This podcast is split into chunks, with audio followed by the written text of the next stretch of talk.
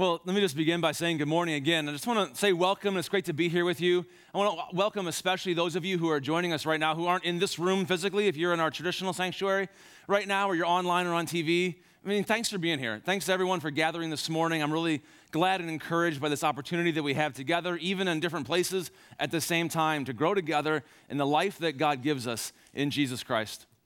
And we're starting a new series today, and it's called Heart of the Story. Heart of the Story. And I, I, wanted to share with you at the beginning just a little bit of why we're doing that, what this is about, where we're heading on this journey. A heart of the story. We all have stories, right? We all lived through stories this morning already. Maybe for some of you with young kids, there was a story on the way to church this morning. We all have stories. We have little stories that make up our lives, stories of our successes and failures and adventures and pains. And then we all have like long stories. There's a story of all of our lives. And when you get to know someone, you build a friendship, you're a family with them, you, you join your stories together, you get to know each other's stories, you help write each other's stories. We all have stories of our lives, but sometimes we don't really have a good sense of how to make sense of our stories or where our story might go next or who's writing our stories or whether our story is a part of any larger story. Or, or is it really just that one day, a, a, while ago, we were born crying in our mother's arms, and a few decades later, we drew our last breath? And is that really is that all there is to our story, or was something bigger? The, the point of this series is to help all of us connect with the stories that God is writing in our own lives, to, to connect with the individual stories of the stuff that we go through on a daily, weekly, yearly basis, to understand the long story of our lives, how those things go together, to get to know the author of our story, to understand where God's taking our story, and to understand the big cosmic story that our lives are a part of. I, I, thought maybe I'd start this morning by sharing with you a story from my own childhood, something that kind of connects with a little bit our theme later on, one of those little embarrassing childhood stories. Uh, for those of you who have heard my story before, I grew up going to a few different schools as a kid, actually, but I, went, I wound up going to a Christian school a Lutheran school, actually, very much like Magnuson Christian School, is an educational partner with us. I went to the school called West Park Lutheran School in the second grade, only for the second grade, but in the second grade. And I remember my teacher, Miss Anderson, and she asked us why this church that we were in was called a Lutheran church. Where does that name come from, right? And I was kind of this ambitious, eager little kid. I know that'll surprise you a lot. And uh, you know, hand shot up. I actually did wait to be called on. I don't, I don't remember if any other hands went up or not, but I remember my hand went up because I was the star of my own story, right? So my hand went up. And uh, I waited to be called on, and she called on me, and I said, It's named for Martin Luther, right? And she starts nodding. She's like, Right, that's good. And little second grader, I love affirmation, I love being right. But, but this, this will also surprise you. I didn't just want to be right, I wanted to be like really right, right? I mean, I wanted to be like impressively right, like, oh, I wanted to be right, right? So I said, Martin Luther, and, and then she starts nodding and saying yes, and I finished my answer, and I said, King Jr. yeah. And then I went from being right to not so right. I don't like being wrong, right? I don't, do you like being wrong? I don't like being wrong. we all have stories, right? I mean, stories from our lives, from our childhood. Some of them are kind of funny and mildly embarrassing. Some of them are stories of our successes and victories. Some of them are more seriously embarrassing. Some of us have stories of pain in our lives, the stories of the things that hurt us. And I know that some of us aren't just talking about stuff from the past. I mean, we're all living in stories right now. And I know that a lot of us who are gathered here in worship this morning are right in the middle of stories that you don't know how it's going to end that there is significant unresolution in your story. There is chaos and pain in your story. Like maybe you learned in high school English that stories have characters and conflict and plot and all that. I'm doing that with my sixth grader right now. And you're kind of at that place where I there's characters in my story and there's conflict in my story, but man, I don't, I don't know where it goes from here. And all throughout this series, one of the things that we're going to spend our time doing is sharing stories with one another. We've got a lot of stories from members of our congregations, regular people like you and me, talking about the stuff that God is doing in our lives that I want to share with you. We've actually launched a website. It's heartofthestory.org. And you might want to look that up. We're going to talk a lot about it throughout this series. It's like a video library of testimonies, of stories people telling their own story of this is where I've been, this is what happened, this is what God did in my life. And you'll get a chance to see a lot of those over the course of the series. And I'm going to share a lot of those with you week to week. But actually, this week's just a little different. We're going to begin this week by looking backward. we're going to look a little backward into the life story of a Christian who lived about 500 years ago. Today's kind of a holiday in the Christian church. It's a day called Reformation Day. Reformation was a time, a history, time in history about 500 years ago. And I want to tell you a story from the time that God was doing something in people, in his people, in the church, about 500 years ago, in the life of a guy named Martin Luther, not necessarily King Jr. this time around. And when we think about people who lived a long time ago, they, they tend to be like two dimensional characters. They live in black and white. But man, Luther was a guy who had a, a pretty messed up story. There was a lot of chaos and a lot of pain in his life. And as I tell you his story, I, I think this will be clear to you, but I just want to say this by way of introduction. I know we all come from different places, different backgrounds. Some of you were like born and raised Lutheran for decades and decades, and that, that kind of context makes sense to you. Some of you have no idea, like, Luther, what? And my own background's kind of halfway in between the two. Like, I kind of have a mixed up background there. So I just feel like it's important for us to say, I'm going to tell you the story about this, and I don't want anyone, like, we don't worship Luther. If you have no background in Lutheran church, we don't worship Martin Luther, and there's some stories coming up in a few minutes that will tell you why we don't worship Luther. And he was a, he was a mixed up, fallen guy just like the rest of us. And, and it's kind of even weird that we call our church Lutheran, actually. That's a, in history that name developed. People started calling themselves Lutherans during Luther's own lifetime, and he thought that was the stupidest idea anybody ever had. Quit calling yourselves Lutherans. So we're not exactly Lutheran because we call ourselves Lutheran. It's on our church. We don't worship Luther, and we also don't think, as a church that is in the Lutheran tradition, that we're the only church that has all the right answers. I don't really think that. There are a lot of different churches in God's big church on earth, and I think we have different gifts that we bring to one another the Methodists, the Baptists, the Presbyterians, all the Catholics, the Lutherans, everybody. There's some Methodists right across the street. You know, we all have parts that we contribute to God's church on earth. And I think Lutherans have some pretty powerful gifts to share. It's what makes me one of them. And I want to just start by telling you the story of kind of how God started this movement in the life of a very fallen guy named Martin Luther. In, in his life, he grew up as kind of part of what passed for a middle class family in the 16th century. His dad was a blue collar guy. He worked in the mines, he was a miner.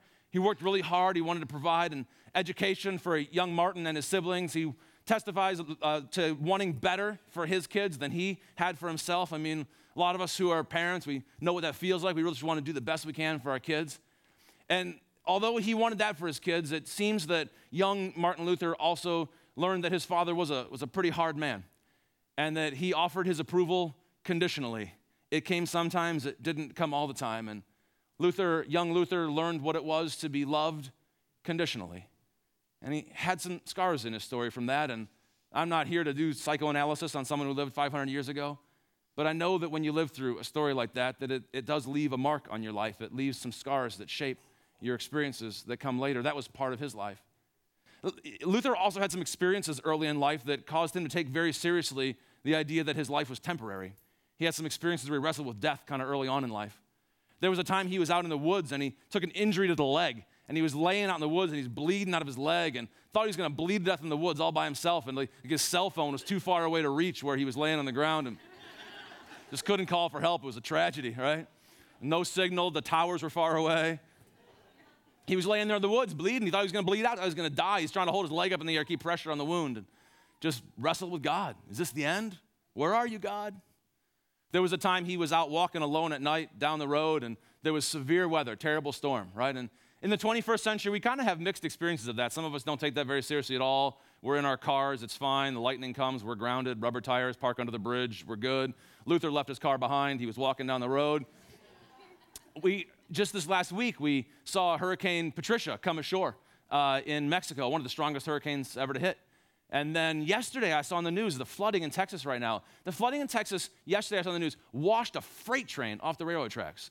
Man, Mother Nature is not to be messed around with. That is strong, right? Luther's all by himself walking on this road. I don't know exactly what the storm was like. Who could possibly know? But the lightning is striking. Apparently, it struck nearby, and he thought he was going to die. And Luther, in these circumstances, came to realize that he was not bulletproof, right? And I think a lot of us, well, there weren't really a lot of bullets in Luther's life either, I guess, like cell phones, cars, bullets. He came to realize that he was not invulnerable, that he could die, that life is fragile, it's temporary. Is a lesson a lot of us learn at some time or another in the pain and sickness of our own lives, in the sickness and death of parents or siblings or children or relatives or friends. And we ask ultimate questions. And Luther really began to wrestle with God through some of that. And he was afraid of God. And he thought that maybe God was out to get him, that God's love for him was conditional. And that God was really angry with him and was punishing him and threatening his life, was going to kill him. And Luther became quite the tortured soul. He became a monk. He was searching for God, trying to serve God in the monastery. And as a monk, he tried to search the scriptures and behave and do all the right things. And he was trying to please God. But he was just terrified that he was always displeasing God and that God was out to get him and he could die. And who knows what happened after that. There's, there was a Luther movie that was made a few years ago. I think it was like 10 years ago or something. There's a little clip of it it's a, that I want to show you in just a second. It's a clip of Luther kind of in his cell in prayer, in a tortured soul. And his mentor comes to, comes to comfort him. And his mentor has a really bad accent in this movie. So we put the, like, the captions on so you can understand it. This is Luther and his mentor in Luther's like tortured night of the soul. Let's roll that video.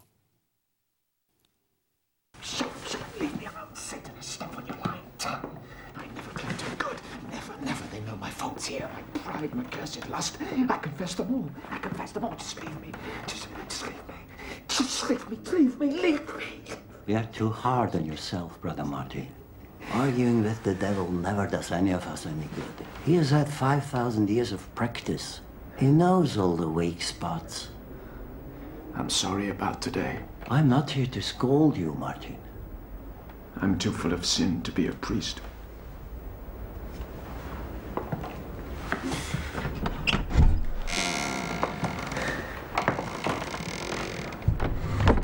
Know, in two years I've never heard you confess anything remotely interesting. I live in terror of judgment. And you think self-hatred will save you? Have you ever dared to think that God is not just? He has us born, tainted by sin. Then he's angry with us all our lives for our faults. This righteous judge who damns us, threatening us with the fires of hell. I know, I know, I know I'm evil to think it. You're not evil. You're just not honest. God isn't angry with you. You are angry with God. I wish there were no God. Martin, what is it you seek? A merciful God. A God whom I can love. A God who loves me. Then look to Christ. Bind yourself to Christ. And you will know God's love. Say to him, I'm yours. Save me. I am yours. Save me.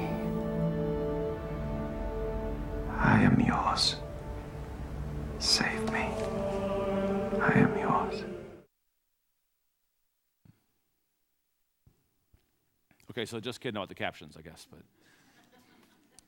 that cross that was placed in Luther's hand, that became the shape of the change in Luther's life that he had started forming, he had learned these different images of God in different places. Maybe he had learned it in his home, he had learned it from other teachers in the church. He had formed this image of God that God is arbitrary and capricious and angry and can't be trusted and out to get you. You've heard stories like this. Some of you have formed images of God like this, and Luther was tortured by that.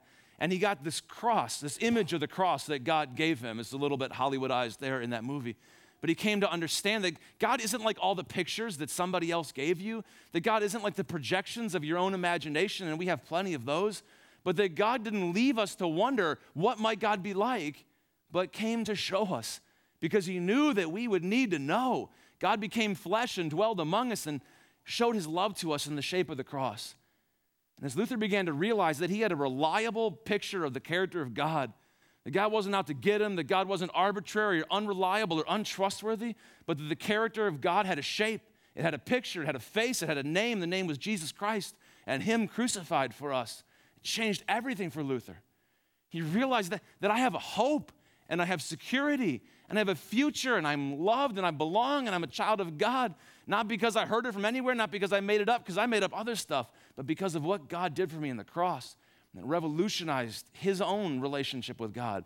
And it began to revolutionize his teaching. And he looked around and he saw that the church wasn't teaching this. And he realized there were other people who were suffering and hurting and dying under this misrepresentation of God that he had been taught and that he had formed. And he wouldn't stand for it anymore. And there was this one thing that was especially became sort of a famous flashpoint in Luther's life. The, the church the church at large was selling these things. They, they began to sell to people these get out of jail free cards, if you will. People were terrified about their eternal future, and they were terrified about their, the present future of their loved ones who had gone on beyond them. And they were worried that they were in this kind of spiritual jail that was called purgatory, which is like if you died and there was still sin in your life, the, the, the cross of Christ wasn't enough to cover that, I guess but you had to go purge off your sins in purgatory, which would mean spending, you know, like 100 years in the flames or something like that, or 500 years in the flames, uh, whatever. And, but, but you could reduce that time for the low, low price of 1999. Just like three easy payments, right? And so the church had a fundraiser and they would sell you what they called indulgences or get out of jail free cards. And you could buy these. And if you really loved your dear beloved grandma, you could buy two of them and get her out of like 100 years of purgatory, right? These things were selling like hotcakes. Because it turns out, as I've heard somebody say, there's good money in bad religion. So the church was selling these things, and Luther's like, no, this is not right. That's not what God is like. God isn't sending your grandma to the flames to burn off 100 years of sin because she believed in Jesus, but she messed up. That's not what it's like. And so he went to war with this guy named John Tetzel, who was selling these indulgences, and he decided he needed to call the Pope. So, well, not on the phone, you know, but he needed to get a hold of the Pope, and he was going to go to Rome and he goes to tell Pope Leo, I think it's Leo 10th, he goes to tell Pope Leo in Rome about this because he needs to know so he can shut this thing down. And then he found out Leo was getting a cut. That's not so good. so Luther got himself in trouble, right? And the Pope and Luther got in all these kind of fights and they started to insult each other, right? So there's lots of colorful stuff. The Pope said that Luther was like a, a fox who made his way into the chicken coop and he was killing all the chickens. He said that Luther was like a wild boar ravaging around in the vineyard of the church, uprooting stuff and wrecking stuff. Well, that's not very Christian, is it? Wait till you hear what Luther said. So I brought along a quotation and I put it on an index card because I didn't want you to think that it was in the Bible, okay? So it's over here. This is what Luther said to the Pope. If we need to edit this out later, you know, it can be done. All right, Luther said, You are the head of all the worst scoundrels on earth. You are a vicar of the devil, an enemy of God, an adversary of Christ, a destroyer of Christ's churches, a teacher of lies, blasphemies, and idolatries, an arch thief and robber, a murderer of kings, an inciter to all kinds of bloodshed, a brothel keeper over all brothel keepers, and all vermin. Even that which cannot be named. I think he ran out of words for a second. And then he remembered some more. An antichrist, a person of sin, and a child of perdition, a true werewolf. This is, yeah. And then he dropped the mic.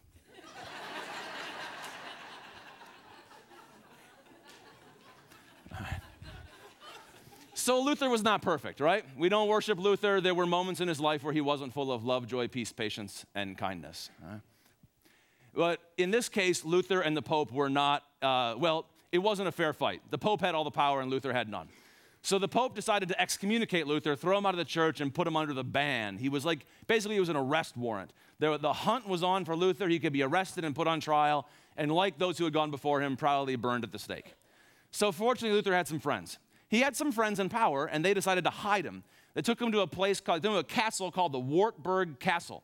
And while he was there, he, he couldn't tell anybody that his name was Martin Luther, because then they'd probably rat him out and he'd be in trouble.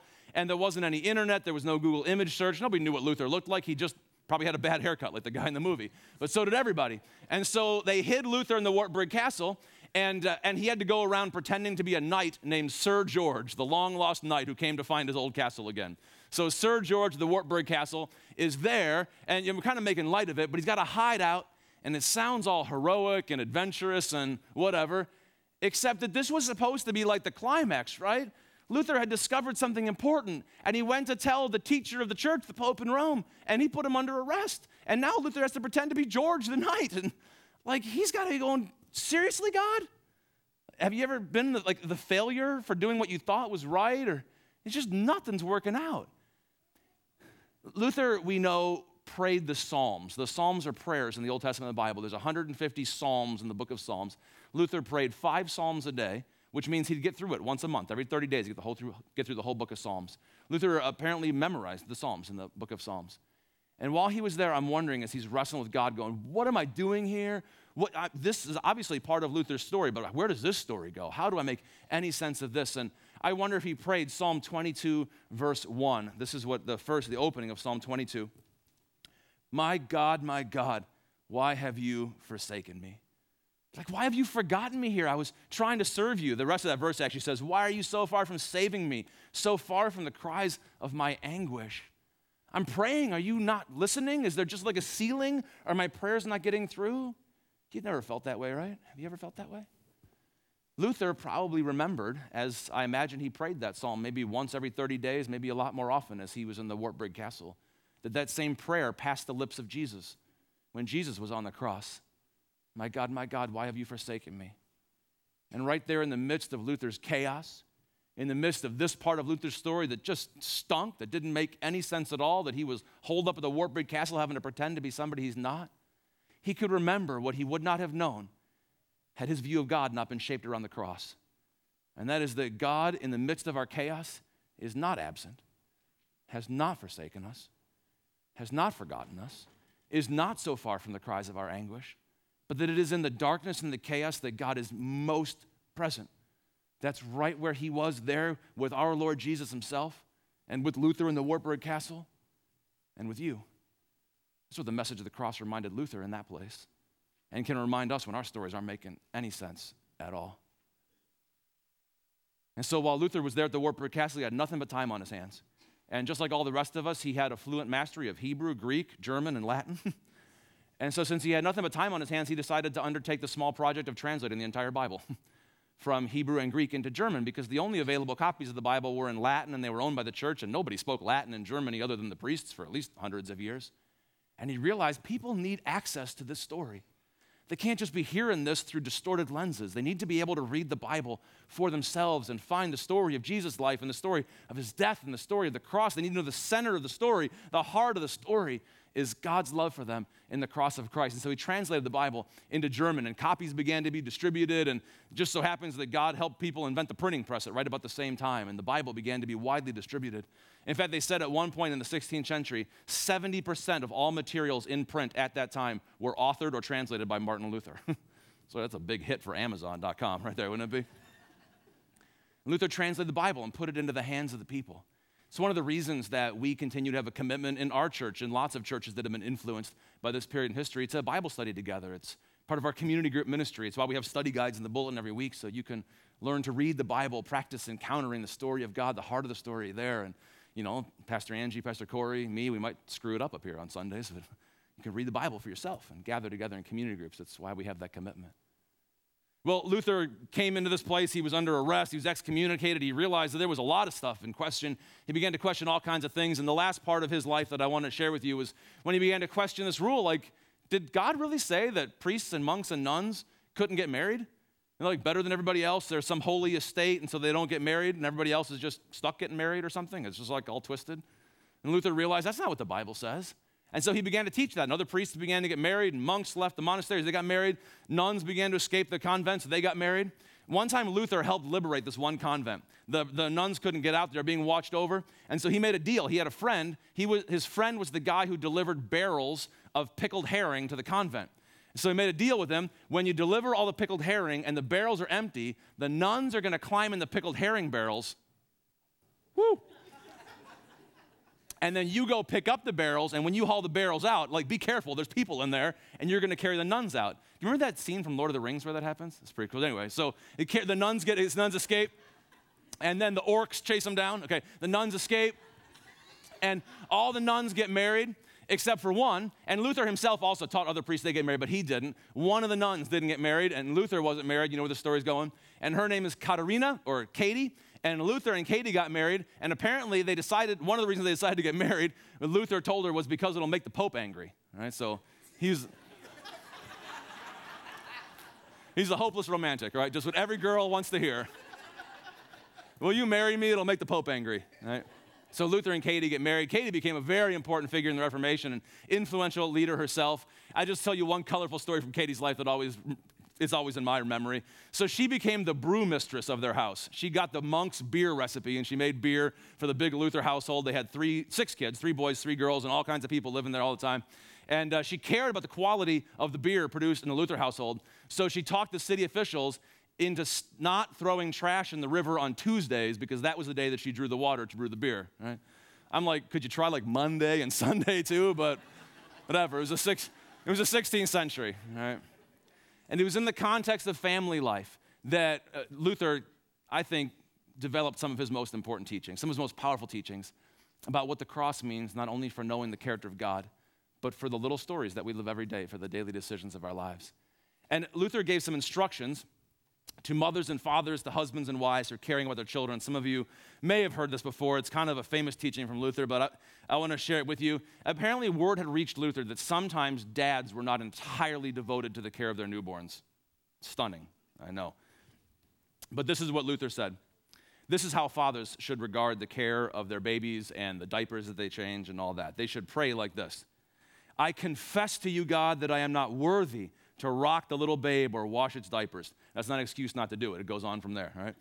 I'm not worthy or to be entrusted with the care of the child or its mother. How is it that I, without any merit, have come to this honor of being certain that I am serving you and your precious creature? And how gladly will I do so, though the duty should be even more insignificant and despised? Neither frost nor heat, neither drudgery nor labor will distress or dissuade me, for I am certain that it is thus pleasing in thy sight. And then a wife too should regard her duties in the same light, as she nurses the child, rocks and bathes it, and cares for it in other ways, and as she busies herself with other duties. These are truly golden and noble works. Man, a lot of our stories don't feel golden and noble every day, do they? And it's just one day after another, same stuff, different day, just over and over again, and doesn't feel like what you're doing in your life, whether you're a mom or a dad or an employee or a neighbor or whatever. No one's actually going to write a book about that, right? You're not going to feature in reality TV. No one's going to make a movie about you, and it just feels so mundane, like my life isn't really very meaningful. Luther realized that those are the relationships with our husbands, wives, kids, neighbors, coworkers, friends. This is the place where we bear the cross for one another, where we, in a daily, mundane, sort of normal way, lay down our lives for each other and serve one another. And that far from being meaningless or mundane or uneventful, we are participating in the most powerful thing that God does in the universe.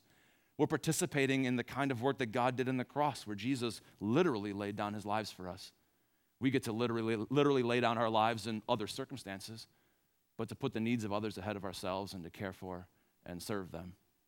The cross, the image of the cross, became the center, the, the heart of the story. It became the heart of the story for how we understand who God is and, and how we live our own lives. And so we got, we got four more weeks of the series that I'm looking forward to sharing with you. But today I just wanted to start in this place, in kind of a different place than some of the rest will be, but to remind you of the, of the heart of the story, to remind you of what the cross means for how we know God that the cross becomes the picture of God's love for us. And if you ever wonder what God is like, what's the character of God, what's the heart of God, don't make stuff up. Look at the cross. Look at the cross of Jesus Christ. And you'll know that God's love for you is not conditional, that God's love for you does not change, that God's love for you does not change with the circumstances and it does not depend on who you are. You did not earn it, but God's love for you came in the shape of the cross of Jesus Christ.